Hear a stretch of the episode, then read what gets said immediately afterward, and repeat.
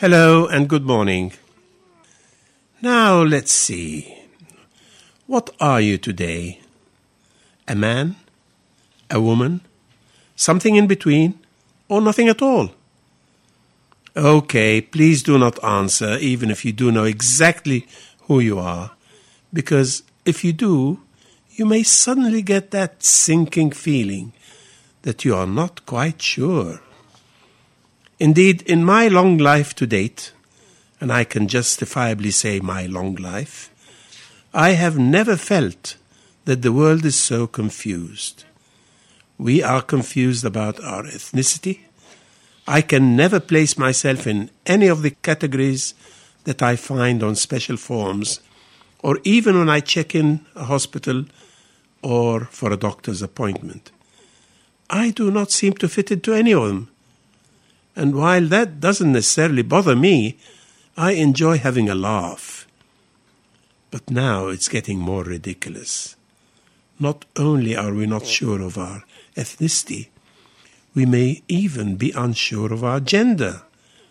I read recently that expensive boarding school where the headmaster allowed boys to wear skirts and ceased to talk in gender terms so all our pupils, not boys and girls, for example. I sometimes, in sheer amusement, sit back and think where will all this lead to?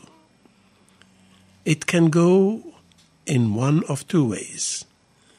Either to the extent that we stop talking of any form of identification for all of us, or we go to the extent that we have to define ourselves with such detail as to be ridiculous and unintelligible. It may just possibly go to a third one, where we are happy to have a different identity for different circumstances and according to our whim at the time. Whichever, whichever way it goes, one can say that as long as there is no resulting conflict, it's acceptable, though with difficulty. But problems may arise when we start to look at each other as being different and therefore sort of alien. If this is the result, the conflicts of the world as we know them now will be more like school playground kerfuffle by comparison. The world is already suffering from all sorts of divisions, and these are showing in the wars and conflicts, in party political partisanships, in society's segregation into enclaves of protection for different factions, and so on. But can we just imagine when these differences become not only factional, but indeed individual?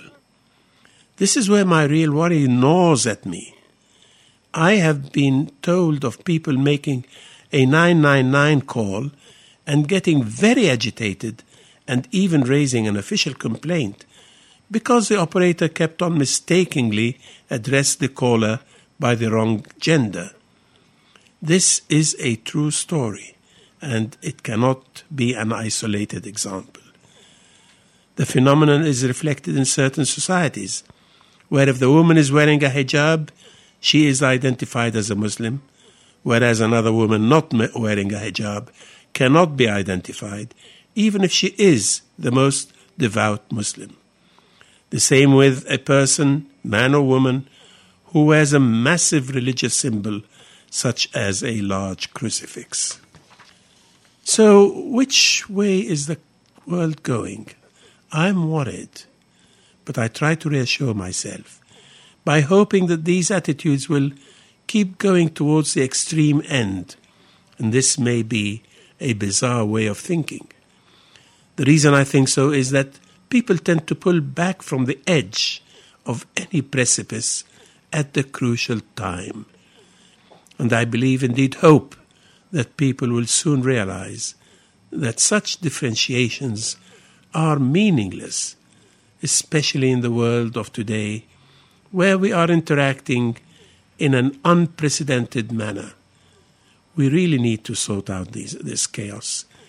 And we want, most of all, to avoid trying to justify our individual attitudes and impose it on others, or worse still, try to bully, bully others to adopt our attitudes through creating pressure groups, lobby groups, and so on. So, has the world gone too far in this direction? My answer is yes, it has. Is the situation and the chaos irretrievable? My answer is no, it certainly is not. All we need is to allow us, each person to be comfortable in the identity of his or her choice, keep it to themselves, and accept the others for what they are. After all, Jesus never differentiated between people. He welcomed all and asked no questions as to what each person is. The Quran tells us that God has created us, men and women, and nations and peoples, so as to associate and congregate, and that the most glorious of you in the eyes of God is the most pious. This is indeed is how God wants us to be and to conduct ourselves. And come to think of it, this is what is best for all of us. So I end this talk this morning with a short quote from Abdul Baha, the son of Baha'u'llah, the founder of the Baha'i religion. He tells us, Cleanse ye your eyes, so that ye behold no man as different from yourself. See ye no strangers, rather see all as friends. For love and unity come hard when you fix your gaze on otherness. So let us all dispel the confusion and avoid the conflict. Let us disregard anything that is considered otherness and accept such otherness as a manifestation of the beauty that otherness reflects on all of us. We are all the children of one God, the creation of the ocean of God's beneficence and blessings. The day will come when we are living together in harmony and love putting our shoulders together to create the prosperous and peaceful world we all hope and wish for. Goodbye.